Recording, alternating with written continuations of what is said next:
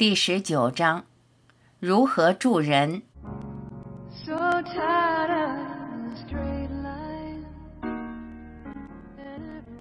随着圣诞的再次临近，我想谈谈“爱”这个字。如你所知，真正的神圣之爱是不求回报的给予感。当我们达到那种境界时，我们看到并感受到的是无处不在的最迷人的爱。我们品尝着上帝的甜蜜，不费吹灰之力地沉浸在和谐之中，沉浸在难以言喻的喜悦中。爱上帝，爱一切，爱所有人，是达到觉醒的最容易且最自然的路径。无需舍弃，因为它是我们内在之爱的扩展，能触及一切，包容一切。扩展你的爱，为你的家人，为你的朋友。为你祖国的同胞，为全世界的人，扩展它，直到无法再扩展，然后待在那永恒的狂喜中，与上帝合一。爱其实是一种态度。为了表达这种态度，我们在圣诞之际给出问候和礼物。当你给予的时候，发自内心的给予，你会发现，给予者才是最幸福的。离开你们一段时间后，知道你们每周都会与人会面、交谈。现在你们有什么想要问我的吗？问。我们刚刚分享了私人念头，那让我们更好的理解，我认为很有用。答。嗯，更好的理解，我们就来谈谈这个。我们的目标是无限存在，我们必须完全自由。我们在这条路上摸索着，一直跌跌撞撞，生活开始变得更好、更幸福，但却始终觉得与目标还有距离，是吧？到目前为止，作为一个团体，我想说，随着你们将这些法则应用于生活，你们对这些法则已熟悉了不少，你们已经学会了如何释放一些限制，学会了接受正面的念头，接受念头的力量。并且知道了，你就是生活的创造者。当然，随之而来的是爱的能力的提升。随着意识的扩展，我们的爱也会自动的增加。同样的，随着爱的增加，理解和智慧也随之提升。但是却无法完全满足，即使生活变得幸福，但却依然不圆满。现在有什么要问的吗？问，很多。答：好的，我们所走的这条路是从这里开始，直到完全的自由。这是我要强调的第一点。第二点是，我们此生就能达到。对很多有同样目标的人而言，通常需要很多事才能达到，但是我们今生就能做到。原因有二：一，我们是一个非凡的团体。在这里的人都想要最快速、最直接的道路。二，我们有着正确的指引。另外，未来我们回到这里可以自由选择，而不是必须回来。我们这里很想帮助他人的人可以回来提供帮助，但那只是个人的选择问题。我们的主要目标是达到终极之境。成为生活的主人是非常基本且必要的一步，它能让我们明白，我们不是生活的受害者，而是生活的主人。随着我们越来越精通如何改善自己的境况，我们看得更远。无论我们如何使自己生活的幸福，只要依然每天在尘世中生活，我们就无法感到完全满足，因为我们的真实本质是无限的。这方面还有什么问题吗？现在我来谈谈我们未来的方向。我们必须更多的放眼全宇宙，应该释放对生计的执着，向外聚焦，更多的服务他人。如果我们是宇宙存有，那就必须表现得像个宇宙存有。每个人都是我，你就是我，是我们应该对他人保持的态度。我用的是“态度”这个词，助人不是给人们东西，因为人们需要的太多，而我们又给不了那么多。但是我们的给予可以超越物质，我们可以给他们我们正在获取的智慧。我们的态度应该是想要帮助每一个需要帮助的人，绝不要帮助不需要帮助的人，因为那是强加于人。我们应该帮助那些向我们寻求帮助的同道中人，不必刻意寻找需要帮助的人，他们自会进入我们的生活。他们会问我们问题，当我们给他们答案时，一些人会感觉我们给了他们正确的答案，我们帮到了他们，他们因此会提出更多的问题。帮助这些真诚的想要获得指引的人是一种义务。记住，你就是我。有趣的是，我们开始活得更加扩展，更少的考虑我们的小我，转而更多的考虑他人。实际上，我们这是在帮助自己，但世人却并不这么认为。他们可能会将其解读为我们是在帮助他人，但除了自己，没有人需要帮助。我们自己才是最大的受益者。通过帮助他人，我们帮助自己实现目标。我们只有有爱的态度，有慈悲心，与每一个人合一，希望他人知道我们所知道的。才能走向觉醒。所以，再重复一次，我们必须先学会如何主导生活，让生活变得更幸福。之后，帮助那些需要帮助的人，让他人也更幸福。这并不意味着放弃自身的成长，我们绝不能停止成长。通过帮助他人，让自己获得进一步的成长。还有问题吗？问。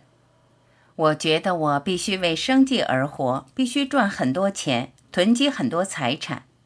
如果我给了别人一些东西，那我就没有了，这错了吗？答：是的。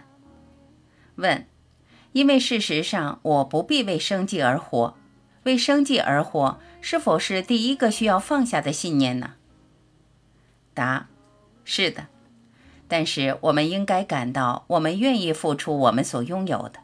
之后你会有这样的感觉，你会想着给出你的所有，你会不得不控制自己。在当今这个世界，人们认为物质是他们唯一所需的。如果我们给出的是物质，就不是真正的帮助，而是向他们确认他们无法自给自足。他们需要的不是物质，而是智慧。看看在我们国家所发生的，伴随财富而来的却不是幸福。问，那是挺不同的一个观点，但非常重要。给予物质却没有给予他们如何得到物质的能力，那等同于没有给予。答：是的。相比较而言，当获得智慧时，物质可说是微不足道。问，但你知道，我很难证明这点。虽然现在我们的生活更轻松、更惬意。但有时仍会感到挫败。答：我们中的有些人是这样，但是为什么这样呢？问：因为依然有限制性念头。答：因为我们试图只在日常的生活中找到幸福，不是吗？问：对我来说是这样。当一笔交易达成，我会比没达成时更高兴。答：是的。但是不要成为作为者，放手，让上帝接手，通过让他人幸福来获得幸福。问：因为事实上，上帝创造的一切都是完美，但是我会染指，会破坏，是吧？答：是的，但你不必非得如此。问：只是放手，让上帝来接手？答。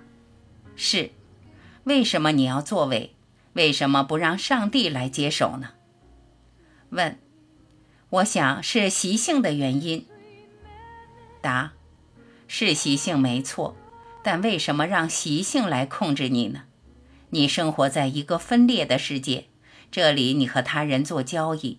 如果你知道了一的真相，你会开始为他人而活，你会将他人视为自己。问：但是我看到的那些人之所以和我接触，是因为他们想要获得什么？我还从没遇到过因为想要平静而向我走来的人。答：那取决于你的意识。如果你期待遇到想要平静的人，那么那些人就会进入你的生活。问：说到爱和慈悲，你是如何定义他们的？答：只有当你爱时，你才能明白什么是爱。基本上，爱是一种给予的态度，带着对他人的理解和认同。慈悲是理解他人的经历，不是分享他们的苦难。而是祝福他们能从痛苦中走出。问：就我所能感觉到的爱，是为他人着想，就如为自己着想一般，同时没有我是有限的感觉。答：是的。问：本团体正试着走得更远。答：好。自从我们的生活变得更幸福。现在我们应该做什么呢？应该更多的向外聚焦，活得更扩展，更多的为他人而活。换种说法，就是看到上帝无处不在，每个人都是上帝，每个人都是你，因为只有一个存在，那就是你。只有上帝存在，上帝就是一切万有。因此，我是我的存在，我就是上帝。若无法在某种程度上助人，便是伤害他人。这某种程度基本上指的是在念头里。若非以善意的念头助人，便会伤人又伤己。以上情况由所有头脑的相互连接以及业力在念头中的影响所致。不管该念头最终是否付诸行动，助人取决于你有多爱他人的态度。而非你的行为。当你爱时，不管你是否付诸行动，你都是非常具有建设性的。只是感觉爱，你的念头就会成为爱。念头远比行动强有力。念头是行动的基础，是行动的发起者。念头在行动之前又决定行动。越是无法认识到他人的痛苦，小我就越强大。越明了真我，就越慈悲，并且越想着帮助他人。你越有爱的能力，对世界就越有益。所有头脑都是相互连接、相互影响的。个人越增加他或他的爱，其他人就越受益。你念头的力量，要么帮助，要么伤害这个世界的灵性进程。所以，要么帮助，要么伤害你自己。若不是帮助世界扬升，就是在促进它的沉降。只有最理解自己的人，才能达到至善。在所有不止一个人参与的情境中，当爱起决定性作用时，没有人会受伤。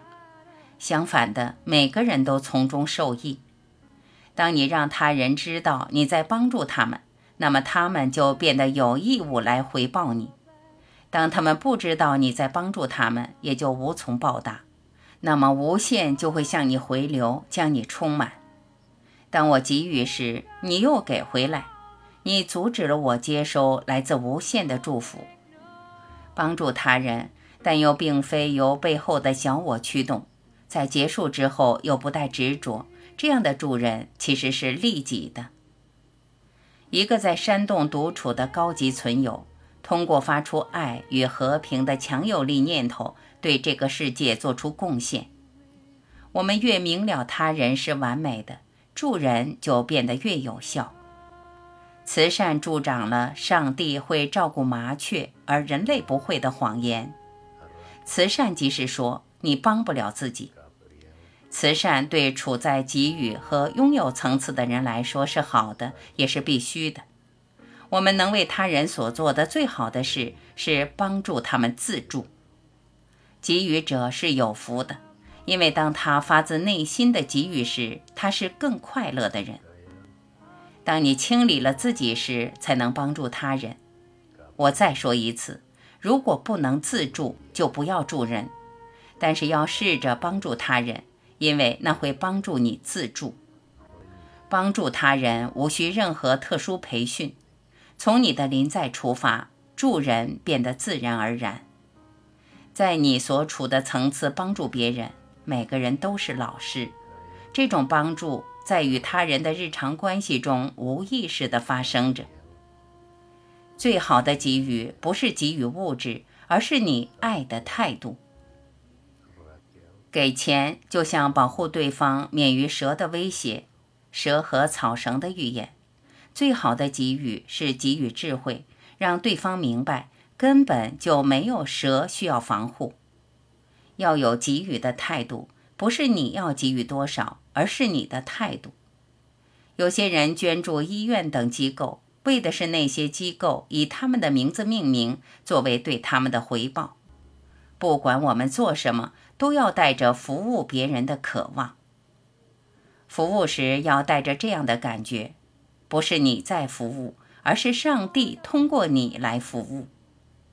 给予者应该说谢谢，接受者应该说不客气，因为给予者更幸福。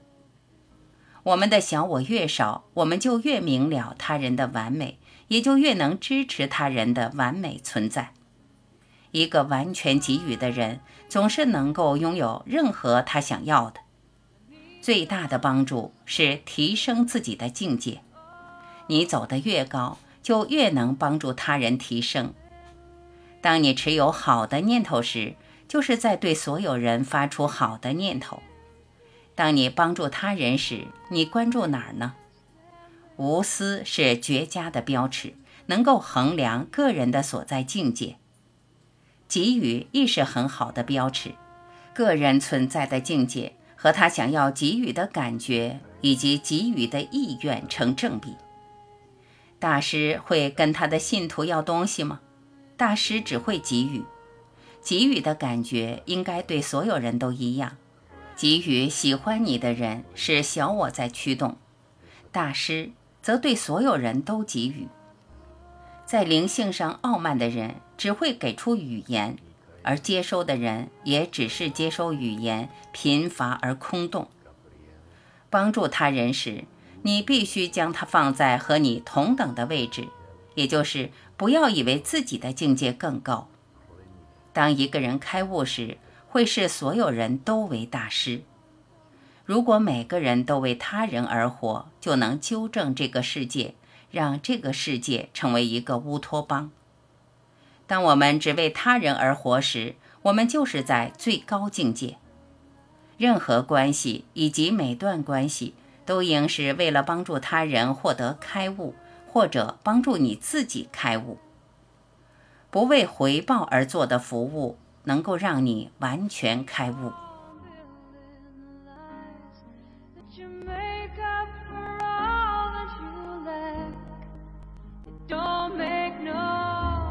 感谢聆听，我是婉琪，欢迎您继续收听第二十章：态度与行动。